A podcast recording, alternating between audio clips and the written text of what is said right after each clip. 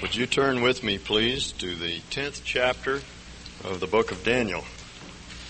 Daniel chapter 10. We've uh, come now in our study in the book of Daniel to the last vision in this book. Chapters 10, 11, and 12 are, uh, are a unit. I mentioned before, beginning with chapter 7, there's a, there's a change, a marked change in the book. The first six chapters have to do with Daniel himself. The emphasis is upon Daniel the prophet. From chapter 7 on, the emphasis is upon the prophecies of Daniel. There are four of them. One in chapter 7, one in chapter 8, one in chapter 9, and now one in chapters 10, 11, and 12. And chapter 10 is the prologue to this, uh, this final vision in the book. Now, it would be interesting to me to find out how many of you had a lot of difficulty with this chapter. Particularly those of you that may be just finding your way around in the Bible. You may be new Christians, and a lot of this is new information to you. And uh, if I if I could read your mind, I know when you came to chapter ten, you had a hard time with it because there are a lot of very strange things that happen in chapter ten. And they may mystify you. They would me the first time I, uh, I read through this chapter. It's, it's an intriguing, very, very interesting chapter, though. Because if we take what Daniel says at face value, it will change the way we look at reality. You will walk out of here looking at life entire, in an entirely different way. Now, I'm going to read the chapter. I'm going to skip over portions of it because it's somewhat repetitive. But I'm going to read the chapter, even though it's somewhat lengthy. And then I'm going to go back and talk about it in some detail. Okay, chapter 10, verse 1. In the third year of Cyrus, king of Persia, a revelation was given to Daniel, who was called Belteshazzar. Its message was true, and it concerned a great war. The understanding of the message came to him in a vision. So the vision is dated for us in the third year of King Cyrus. That's a very important date because it was just about this time that the work on the temple in Jerusalem was frustrated. In the first year of Cyrus, Cyrus, as you know, is the Persian king, Cyrus issued a decree to the exiled Judeans to go back to Jerusalem and rebuild the temple, which they did. A small contingent went back. They rebuilt the altar. They began to rebuild the walls of the city. The Samaritans, who had wanted originally to cooperate in the work and uh, who had been told uh, that they were not needed or wanted, had begun to oppose the building. They wrote letters to the king of Persia and they told him that these Jews were a group of seditious, rebellious people and that they would turn on the Persian Empire if they were permitted to build the temple. So Cyrus shut the project down. He issued a decree and stop the project. All that is in the book of Ezra, chapters one through four. You can read it on uh, read read it on your own this this week. Ezra is like reading the newspapers. It's like looking at the headlines and seeing the events of history. Daniel goes behind the scene to tell us what's what's happening in, in, in the unseen realm. Cyrus issues an edict to stop the uh, stop the building, but that's not all that's going on, as we see from from Daniel 10. Now, when Daniel received word that the project had come to an end, or at least had been temporarily uh, uh, thwarted, forestalled, he began to pray. He began to fast and to pray. And he was given a vision in response to, uh, to his prayer. The message came to him in a vision, we're told. At that time, I, Daniel, mourned for three weeks. I ate no choice food, no meat or wine touched my lips, and I used no lotions at all until the three weeks were over. He began to fast and pray because he didn't understand the vision. He was given a vision, but it wasn't interpreted to him. He was confused. So he began to pray and he began to fast and wait for an interpretation. On the 24th day of the first month, I was standing on the bank of the great river, the, uh, the Tigris. Now, he wasn't transported there in a vision as he was in one of the former visions. He was probably there on official business. I was standing on the bank of the great river, the, uh, the, the Tigris. I looked up, and there before me was a man, dressed in linen, with a belt of the finest gold around his waist. His body was like chrysolite. Chrysolite is a translucent uh, stone, somewhat like, di- uh, like a diamond. His face like lightning, flashes, flames of fire coming out of his face, his eyes like flaming torches, his arms and legs like the gleam of burnished or polished bronze, and his voice like the sound of a multitude. I, Daniel, was the only one who saw the vision. The men with me did not see it. But such terror overwhelmed them that they fled and hid themselves, so I was left alone, gazing at this great vision. I had no strength left. My face turned deathly pale. He became white as a sheet, and I was helpless. Then I heard him speaking, and as I listened to him, I fell into a deep sleep, my face to the ground. Daniel fainted dead away.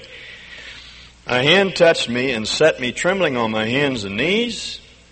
He said, Daniel, you who are highly esteemed, consider carefully the words I am about to speak to you, and stand up, for I have now been sent to you. And when he said this to me, I stood up trembling. Then he continued, Do not be afraid, Daniel, since the first day that you set your mind to gain understanding and to humble yourself before your God, your words were heard. God took his words seriously. And I have come in response to them, literally because of them. When Daniel began to pray, God immediately dispatched this man in order to, to explain the vision. But the prince of the Persian kingdom resisted me 21 days, which explains the three week delay as described earlier. Then Michael, one of the chief princes, came to help me, and I was left there by the side of the kings of Persia. Now I have come to explain to you what will happen to your people in the future, for the vision concerns, concerns a time yet to come. And then Daniel goes on to explain his emotional state and the strength that the angel gave him. Verse 18, again, the one who looked like a man touched me and gave me strength. Do not be afraid, O man highly esteemed. He said, Peace, be strong now, be strong. When he spoke to me, I was strengthened and said, Speak, my Lord, since you have given me strength. So he said, Do you know why I have come to you? Soon I will return to fight against the prince of Persia and when I go, the prince of Greece will come. But first, I will tell you what is written in the book of truth. No one supports me against them. The antecedent of the pronoun would be the prince of Persia and the prince of Greece. No one supports me against them except Michael, your, Israel's, prince. And in the first day of Darius the Mede, that would be Cyrus again, I took my stand to support and to protect him. And I read a chapter like that and I say, what in the world is going on? What is the prince of Persia? Who is the prince of Greece? What is he? What is he? Uh, what does he mean by Michael, your prince? What is ha- what's happening here? Well, let me explain what what's behind this this vision. The man that he saw in the vision was an angel probably the angel of the Lord. The description here is very much like the description of our Lord in Revelation, but whenever you see angels turning up in Scripture, they, they very often look like this. They don't appear as uh, plump uh, babies with uh, butterfly wings. They look fierce and awesome. As a matter of fact, uh, normally, when people have seen angels, they have fallen on their face, they have fainted dead away, they have been frightened out of their wits because they are fearsome, awesome, impressive creatures, possessed sometimes of, of superhuman size and sometimes of, of superhuman strength. And the question is, what, what, what are these angels? Who are they? Where do angels come from? Are they uh, the souls of departed spirits? How, how can we account for angels? Well, the New Testament tells us what an angel is, tells us what an angel is and what an angel does. And uh, the best and most succinct description of an angel is in the book of Hebrews. In the book of Hebrews, chapter 1, verse 14, the writer of Hebrews says that angels are ministering spirits sent to serve those who are the heirs of salvation. Now that verse tells us what an angel is, what his being is. He's a spirit. And it tells what angels do, what their function is. They serve those that are the heirs of salvation. That's us, those that belong to Jesus Christ. Angels, first of all, are spirits. That is, they're non-material. They don't have bodies such as we do. They may appear in a body from time to time, and there are these appearances, both in the form of human beings, uh, as in the case of Abraham. Abraham saw three strangers who showed up at his tent, and who appeared to be normal human beings, and sometimes they show up as superhuman beings. They may have the form of, of a man, a, a, glorious, a glorious form of a man, as you see here in, in, in the book of Daniel, but normally they're invisible. You can't see them. These spirits inhabit the world of spiritual realities, what we would call heaven. The spiritual world. Now, we, we mustn't understand that heaven is up there or that hell is down there. Uh, those directions are sometimes used as a, just an accommodation to our understanding. But the spiritual world is not out there in space somewhere. It is all around us. It's another dimension of reality that we are unaware of apart from revelation. If these angels in the past had not revealed themselves, and if God had not, had not revealed truth about angels in the spirit world to us in Scripture, we simply wouldn't know anything of its existence. But it's there nevertheless. A number of years ago, I read an article in, uh, in Scientific America in, uh, in that magazine entitled Flatland USA. It's since become a classic, I understand. I just happened to stumble across it. And uh, it's, a, it's a description of what life would be like to someone who lived in a two-dimensional world and how they would perceive a normal three-dimensional person like us.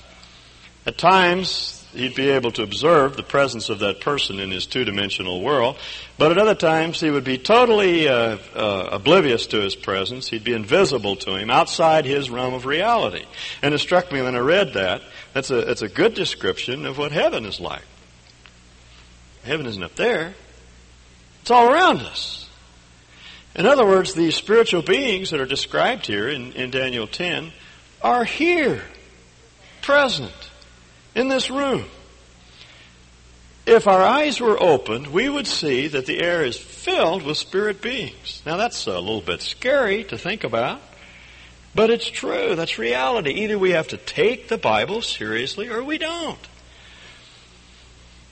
Jesus and the apostles and the prophets believed in angels, and they believed that they were just as real as those chairs that you're sitting in. Now, our problem is that we're basically materialists. By that we mean that matter is all that, that matters. And uh, we tend to think if something isn't real, if you can't touch it, taste it, see it, hear it, smell it, it isn't real. But these angels are real. They're all around us.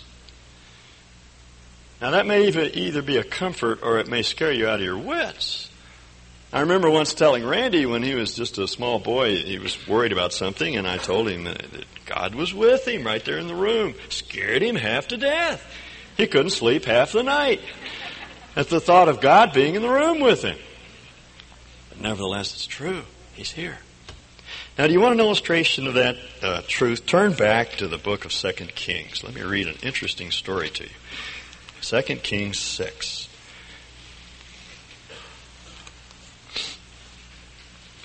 Once you make it through the first five books of the Bible, there's Joshua, Judges, Ruth, 1st and 2nd Samuel, 1st and 2nd Kings. 2nd Kings 6.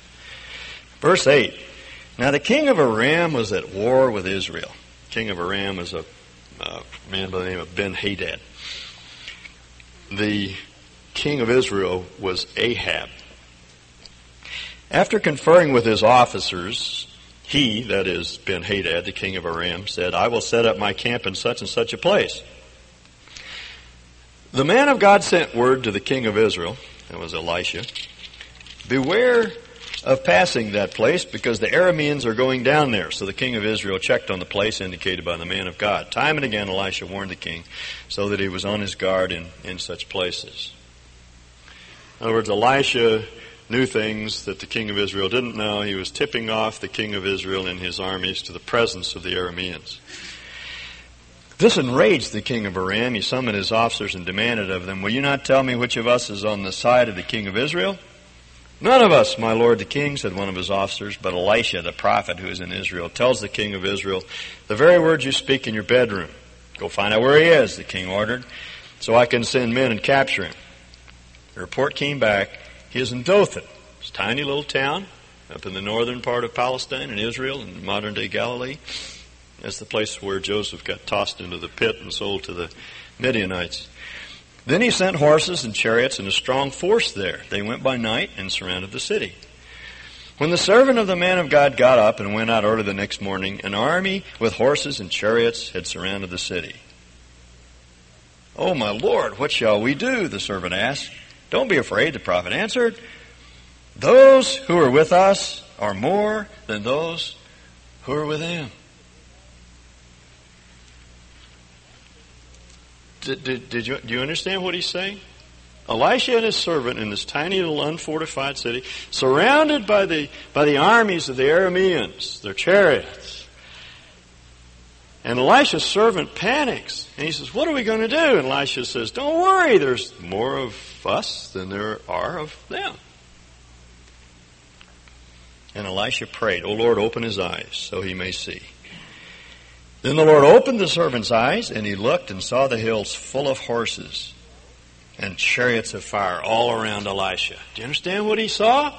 He saw what was there all the time. The angels didn't show up. At that point, they had been there all the time. And as you go on and read the rest of the story, you'll see how Elisha and his servant were protected. That's a vivid illustration of the principle that, that angelic hosts surround us all the time everywhere present, always available to help us. Now, according to this passage, it would seem that nations have guardian angels. Michael is described as Israel's prince. In other words, tiny Israel has an angel that looks after her. There's a reason for that, because it was through Israel that God planned to bring salvation to the world. It was through Israel that the promise was given. It was through Israel that our Lord Jesus came. And so the archangel, who is the highest the, in this hierarchy of angels, is assigned to Israel to look after her. It also seems that we as individuals have angels. This idea of, of, of, a guardian angel is, seems to be right on target because Jesus referred to little children as those whose angels behold the face of my Father in heaven. So not only do nations have angels, so do we. I'm sure my angel uh, runs himself ragged looking after me, but it would seem that, that the angel is there in the unseen realm, just as real as the things that we see there to serve us. And the first thing I want you to see is that these angels are spirits. The second thing I want you to see is that they are there to serve. You see that vividly in the book of Daniel. Remember back in chapter 3 when Shadrach and Meshach and Abednego were cast into the fiery furnace? Nebuchadnezzar looked into the furnace and he said, I see someone like a son of the gods walking with them. I put three men in there and now I see four. And when they came out, Shadrach and Meshach and Abednego said, God sent his angel to take care of us. And then in chapter 6, when Cyrus put, uh, put uh, Daniel himself in the lion's den, when Daniel came out of the lion's den unscathed, he said to the king, uh, he said, The Lord shut the mouths of the lions. He sent his angel to shut the mouths of the lions. So they're there to serve, you see. The same is true of, of our Lord after the that terrible temptation described for us in in the Gospels in the fourth chapter of Matthew. After Satan left him, the angels came and ministered to him. And then in the garden, the final phase of temptation, when he was tempted to turn away from the cross after he withstood that temptation, the angels came and, and ministered to him. So these angels are spirits that operate in the unseen realm. They seem to be organized into some sort of hierarchy. There are nations that have, the, have angels to protect them and look after them and serve them and provide for them.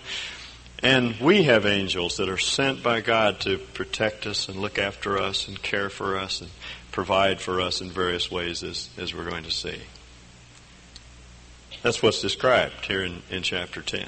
Either that's true or it's just a figment of our imagination. And if it's a figment of our imagination, we can't trust anything in the Bible. Now, you'll notice that not only are there is there Michael, one of the chief princes, and there is this man who is obviously on the Lord's side and, and there to serve Daniel. But there are others that are described as the prince of the Persian kingdom who resists God, God's plan to bring salvation to us. And uh, then there is the prince of Greece over in verse 20 who opposes this uh, angel whose purpose it is to, to serve Daniel and, and to aid Michael on behalf of, of Israel. And my question is, who are these, uh, who are these spirits? Who are these princes? Well, these are demons. And then the question is, what, what are demons? Where do demons come from? Well, as I've, as I've said before so many times, Christians are not dualists. We do not believe uh, that there are two equal and opposite powers. We do not believe that there is God and then there is Satan, who are equal in their uh, equal and, and opposite in their authority. We don't believe in the light and dark side of the force. What we believe is that there is one God who is sovereign, who is the creator of everything. And he created the angelic world as well as the world of human beings. Demons apparently are angels that rebelled against God. And uh, they rebelled in concert with the demon that we call Satan. Satan is not equal to God. You understand that? He is a created being. He's an angel, an angelic being that rebelled against God. He wanted to be God. Now we're not sure, but uh, we think that uh, Isaiah 14 may describe the what, what C.S. Lewis calls the grand rebellion. That time that, that, that Satan stated his intentions when he said, "I will ascend the, the mountain to the north. I will be like God." I will be above the stars of God. He wanted to be worshiped. See, that, that was the problem. Only God is worthy of worship. Satan wants to be worshiped, and that's why he rebelled. You can see that in the temptations of Jesus. The third and last temptation, which our Lord experienced, uh, was uh, when Satan said to him, he took him up on the top of a high mountain and he showed him all the kingdoms of the world. And he, and he said, These kingdoms are mine. And he wasn't lying. He is the God of this world. He is the prince of this age. The nations of this world are his. He holds the world in his lap, as John puts it. This is his world. This is not right now our Father's world. He said to Jesus, These kingdoms are mine. I'll give them to you if you'll just fall down and worship me. And uh, he tipped his hand. we can see what it is that Satan wants. He's begging Jesus to worship. Oh, please, he's saying, just fall down and worship me, please. And we see him for the sniveling, prideful, uh, uh, individual personality that he is. He just wants worship. He wants, he wants to be God. He wants to be served and worshiped as God. And when he rebelled, apparently he drew with him uh, what Revelation describes as a third of the stars of heaven. We, it's, it's, difficult to know what interpretation to make of the numbers in Revelation, but a third seems to be less than half. Seems to have that idea. So that less than half of the angelic hosts were drawn into this rebellion with Satan, and these are the are the enemies of the gospel that we describe as demons. And our Lord believed in demons just as much as he believed in angels. He cast out demons as a sign of his authority over them. And what we need to understand is that Satan is the great opponent. He is the enemy of the gospel. In fact, his Satan, his name, Satan, Satan, it's actually just a transliteration of his Hebrew name, it means enemy or opponent. Satan's purpose is to destroy everything that God is doing in the world. He hates God, and he hates you because you belong to God. You don't mean anything to him. The reason he opposes you is not because you're anything special, but it's because he wants to get at God. And if he can harm you, then that reflects in some sense upon God. And so he wants to destroy you. Peter says he's like a roaring lion roaming about, seeking whom he may devour. He wants to have you for lunch. C.S. Lewis picked up that idea in, in a, a, a essay entitled Screwtape Proposes a Toast. As you know, Screwtape is a demon. And uh, Lewis works uh, backwards in, in his Screwtape letters and also in this uh, final uh, essay on, on the demons. Uh, the scene is uh, in hell at the annual dinner of the Tempters Training College for Young Devils. And the principal, Dr. Slubgob, has just introduced the guest of honor, who is our friend Screwtape, who is giving the uh, the uh, speech for this particular occasion. And he rambles his way through a description of what demons are to do. And then finally he says, I would not, hell forbid, encourage in your own minds that delusion which you must carefully foster in the minds of your human victims. I mean the delusion that the fate of nations is in itself more important than that of individual souls. The overthrow of free peoples and the multiplication of slave states are for us a means, but the real end is the destruction of individuals. For only individuals can be saved or damned, can become sons of the enemy, or food for us. The ultimate value for us of any revolution, war, or famine lies in the individual anguish, treachery, hatred, rage, and despair which it may produce. Satan goes after nations because he wants to destroy people. He wants to destroy you. And he'll use any means to get at you and frustrate and thwart what God is doing in, in your life. The, the prince of the kingdom of Persia and the prince of Greece here are the, the demons that are assigned to these nations, to Persia and Greece, and given the assignment to thwart and frustrate God's purposes, to try to ruin and, and blight and, uh, and desolate God's, God's people. And that's what he does to us. He will work through nations, he'll work through individuals, he'll do anything he can to frustrate what God is doing in your life. He'll cause us to, to long for other things. He'll cast doubt into our minds. He'll cause despair and discouragement.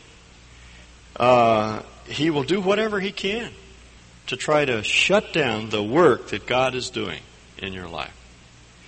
And what what Daniel describes here in chapter 10 is the is the cosmic conflict that's going on in the spiritual realm that we cannot see, but it's just as real as the conflict that we face in everyday life. In a moment, we're going to look at another passage in Ephesians 6 where Paul says, We do not wrestle against flesh and blood, but against principalities and powers and the rulers of darkness in this world. The people that oppose you, the, the difficult people in your life, whoever they may be, are not the enemy, they're the victims of the enemy. They've been chosen by, by demonic uh, hosts in order to plague and blight and desecrate your life. That's why, and it can happen even with Christians. He can work through Christians in order to frustrate God's purposes in our lives. Unwitting, unwittingly, Christians can be used. As Peter was when he tried to stop Jesus from going uh, to the cross. Our Lord had set his face like a flint to go to the cross. And he told the apostles that he must go to Jerusalem and die. And Peter said, It must not be so. And, and Jesus looked at him and he said, Get out of my way, Satan. That was his friend. But he recognized behind his friend the, the voice of the evil one who was trying to deflect him from the course that, that God had, had called him to. Now, I want you to turn to one other passage of, of Scripture, if you will, Revelation chapter 12. We've looked at this passage before.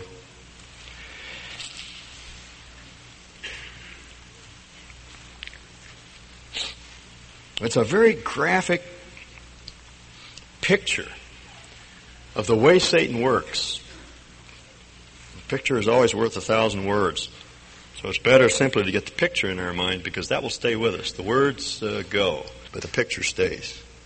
Revelation 12, a great and wondrous sign appeared in heaven, that is in the spirit world, a woman clothed with the sun and the moon under her feet and a crown of 12 stars on her head. The woman is Israel. Now we're going to see in chapter 11 that the prince of Persia and the prince of Greece go after Israel with a vengeance to destroy her. Why? Well, because she was pregnant in verse 2 and cried out in pain as she was about to give birth. Israel's destiny was to give birth to the Messiah. From uh, the very beginning, from the call of Abraham on, that promise was reiterated.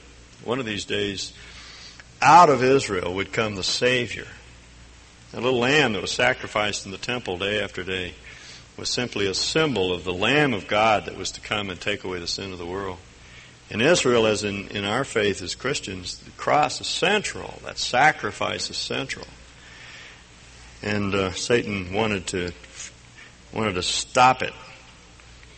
She was pregnant and cried out in pain as she was about to give birth. Then another sign appeared in heaven, an enormous red dragon. It's the old serpent. Satan himself, with seven heads and ten horns and seven crowns on his heads. His tail swept a third of the stars out of the sky. It's a description of this great rebellion. And Satan rebelled against God, wanted to be God, and was thrown out of, out of God's presence and drew with him, uh, with his tail, is the way it's described. He, he drew with him a third of the stars out of the sky. This, this may be where uh, the idea came from that Satan has a tail. Who knows? My father used to tell me about an evangelist that, that came through his part of the country. His name was Billy Nichols and he was being heckled one day by someone in the crowd. And the man said, uh, "Billy, uh, how do you get your hat over your uh, your halo?" And Mr. Nichols said, "I don't know." He said, "How do you get your pants over your tail?"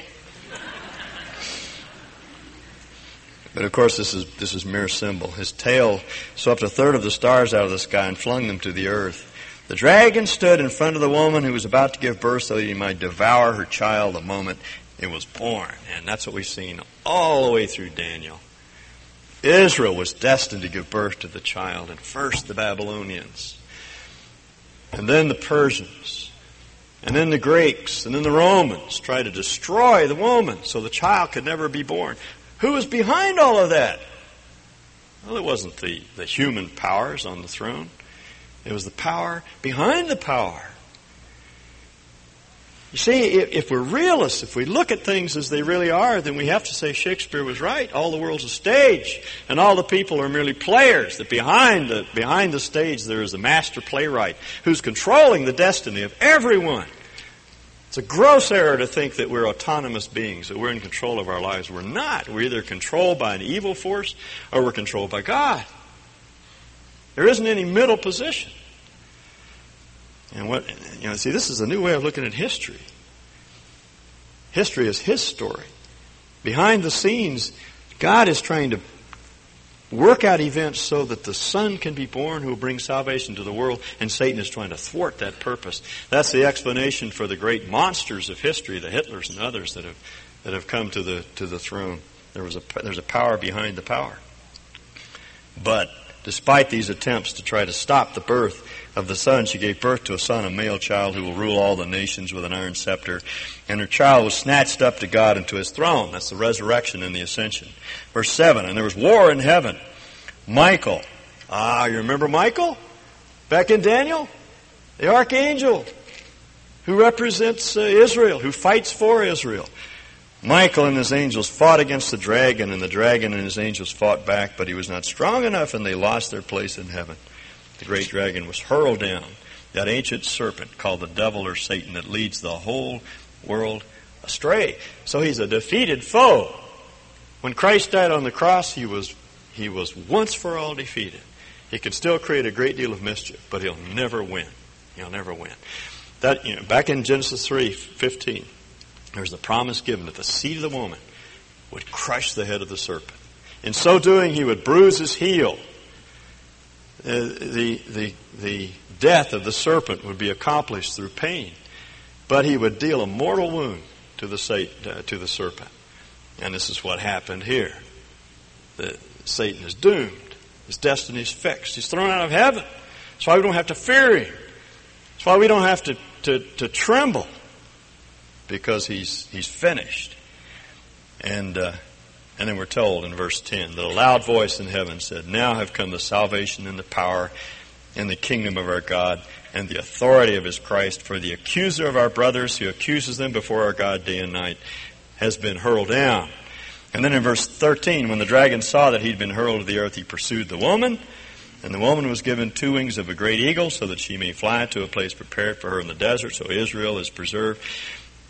And then in verse 17, then the dragon was enraged at the woman and went off to make war against the rest of her offspring. And that's us. That's the church. We are her offspring.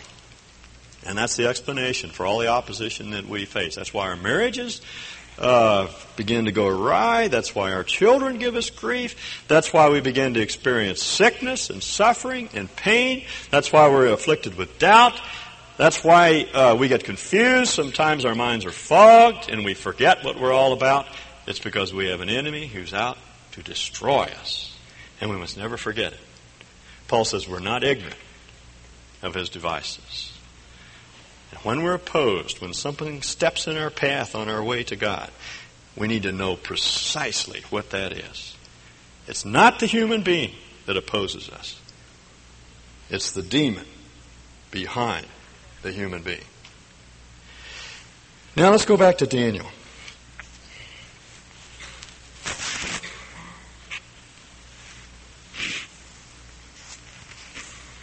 Verse 12. Do not be afraid, Daniel, since the first day that you set your mind to gain understanding. Remember, Daniel did not understand the vision. He wanted to know what God was saying to him, but he was confused. Since the first day that you set your mind to gain understanding and to humble yourself before your God, your words were heard, and I have come in response to them. But the prince of the Persian kingdom resisted me 21 days. That's at least one explanation for the seemingly inexplicable delays of God. When we're oppressed, when the sky seems to be brass, when we can't, we don't think God hears us or cares, and we continue to pray and ask for help and no help comes, very often there's a spiritual conflict going on behind the scenes which we do not see. That's what was happening here. For 21 days, this angel was resisted. Then Michael, one of the chief princes, came to help me, and I was left there by the side of the kings of Persia. Now, I think what he's saying is that the struggle went on, and then, then he was left there alone with the kings of Persia. That is, he could begin to inf- influence the human rulers of the city of Persia, because the demon was taken out of the way. And that's why he says later, I'm going to go back. I have, I have more to do. There's work to be accomplished with the, uh, with the kings of, of Persia. And what actually happened is you read on into the book of Ezra, is that uh, Cyrus uh, died and his son Cambyses came on the throne, and Cambyses continued to resist the efforts of the Jews to go back and rebuild the, the temple. Cambyses went stark, raving mad when he was down in Egypt, killed himself. We, we could read that in the newspapers and say, my, my, you know, what, what was behind that? The next king who came to the throne was Darius, who, as one of those quirks of history, had come into contact with Zoroastrianism, had become a monotheist, was much more open toward the Jews, and who reissued the decree to go back. And on a historical level, we look at it and we say, well, that's just politics. And we say, no, behind the scenes is the spiritual struggle that's going on. The demon, who is the prince of Persia, trying to frustrate and, and quell attempts to get God's people back to the, land, to the land. Michael and this other angel, whom I think is the angel of the Lord, fighting side by side to overthrow this angel and to then influence Darius to send, to send the Jews back. That was the conflict that was going on behind, behind the scenes. Now, he says in verse 14, I have come to explain to you what will happen to your people in the future. For the vision concerns the time yet to come. We'll talk about that next week when we get into chapter 11. The explanation of the vision that Daniel saw comes in chapters 11 and, and 12. And you see what, what the demon, who is the prince of Persia, was trying to do is to stop this angel from getting to Daniel and restoring his sense of confidence in God. And it just struck me again as I read through this chapter that one of Satan's finest schemes, one of his most destructive strategies, is to destroy our confidence in the Word of God. That's how it all began. The snake came slithering into the garden. He says to Eve, Oh, come on now. Has God really said you can't eat from any tree? I mean, isn't that just like God? Just trying to snuff out your fun, cramp your style, make your life miserable.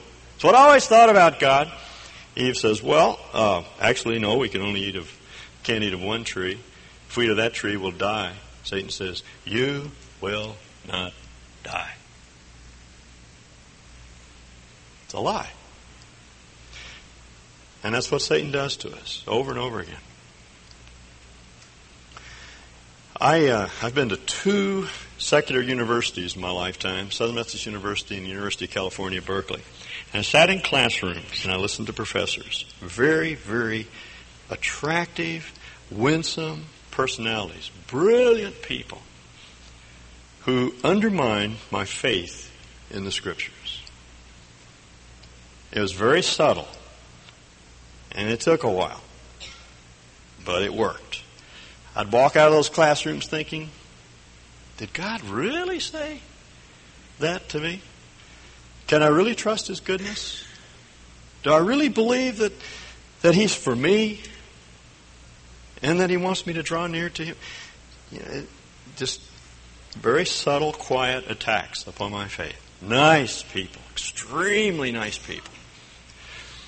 And one day I happened to be reading through the book of Revelation, and I, I saw in, in symbolic form one of the henchmen that Satan uses to, to thwart and frustrate God's God's attempts to draw us to Himself. And it's described as a lamb, little innocent lamb, two little horns on its head, little little uh, inoffensive creature, never harmed anyone.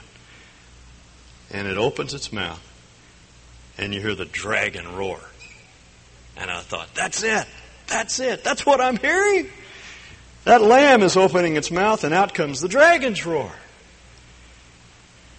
And you see, that's what's happening to us. That's why, as, as Lewis puts it, the air gets thick in Narnia. We get fogged. We don't want to believe that what God says is true. Our minds get confused and we're filled with doubt and despair and, and unbelief and we want to give it up and, and Satan has done his, done his job. He's accomplished what he set out to accomplish. But Daniel said that in the meantime, these angels have been trying to break through, and they will break through. It may take time, but they will break through, and our clarity will, will be restored. Then we're told that, that the angel was going to go back, and he was going to fight against the prince of Persia, which he did. And eventually Darius did give them permission to go back to the land. And then the prince of Greece, he says, will assault us. The prince of Greece was the demon that was uh, in charge of Alexander's empire. And then the empires that followed him, the four kingdoms into which his empire was divided, we'll talk about that in chapter 11 and 12, and specifically the two eastern kingdoms represented by Syria and Egypt in their attempts to try to try to desolate and desecrate the altar so that the sacrifices would come to an end. Now, there's one other passage I want you to look at, and it's Ephesians 6, and with this I'm done. Ephesians chapter 6. This is the New Testament counterpart of this passage we've been reading. Verse 10 finally, or from now on, be strengthened in the Lord. The verb is passive. Be strengthened in the Lord and in his mighty power.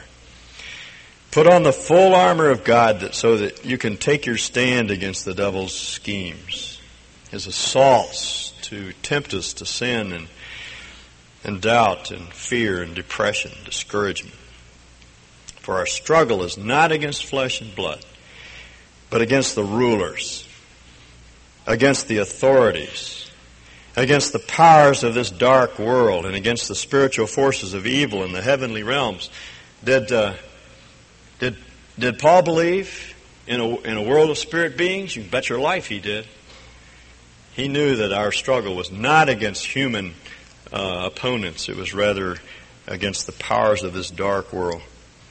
Therefore, he says, put on the full armor of God so that when the day of evil comes, that is, when you're assaulted, you may be able to stand your ground.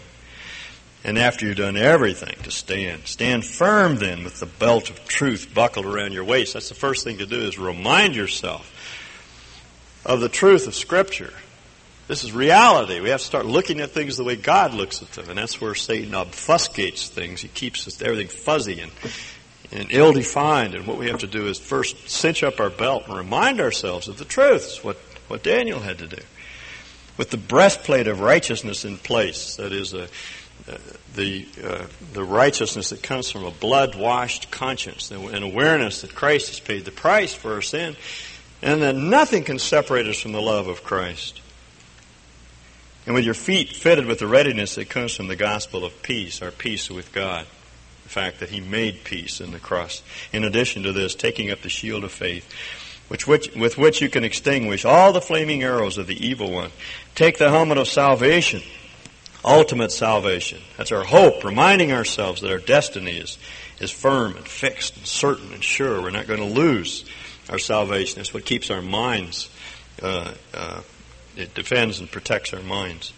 And the sword of the Spirit, which is the Word of God, and pray in the Spirit on all occasions with all kinds of prayers and requests. What Paul is saying is that you don't fight spiritual warfare with physical weapons, with material weapons. You fight them with, with immaterial weapons. The truth of God, basically, and prayer. You remind yourself of what's real, and you pray. Or you pray and then you're reminded of what's real. That's exactly what happened to Daniel. He was unclear, he was confused, and he prayed, and the angel broke through. And he saw the truth. He saw things as they really are. Just uh, this last week, uh, there, there is a certain thing in my life that has just harassed me on and off for the last year. And I have been so frustrated because every time the thing gets in order, something happens and it gets disarranged, uh, rearranged, and, and just chaotic. There's a there's a uh, uh, ah, what's the name of the uh, British? Can't think of his name, but anyway, there's a line in an old British British movie.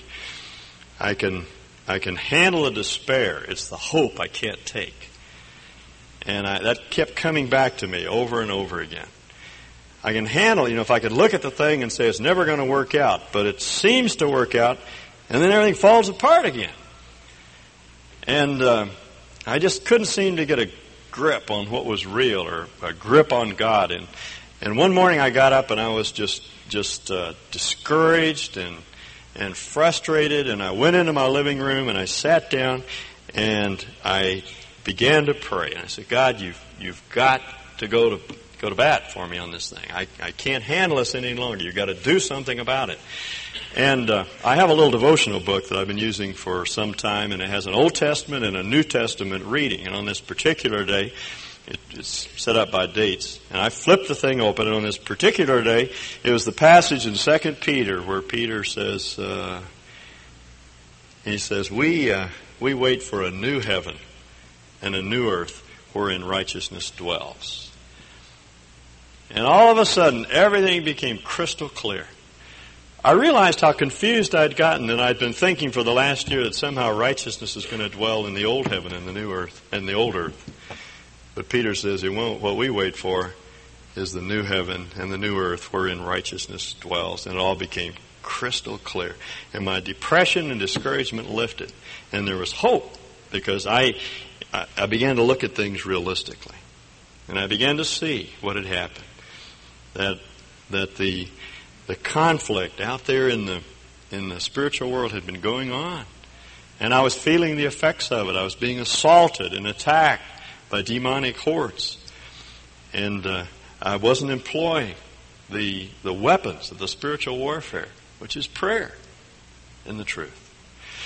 Now, if you're there this morning and, and that's what you're struggling with, I would encourage you to, to think seriously about this, that we don't struggle against flesh and blood, but against principalities and powers and the rulers of darkness, and our, and our weapons are spiritual weapons. They're the weapons of truth and prayer.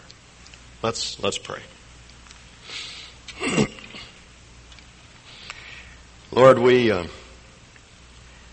we come to you again aware that the battle is yours. It's not ours.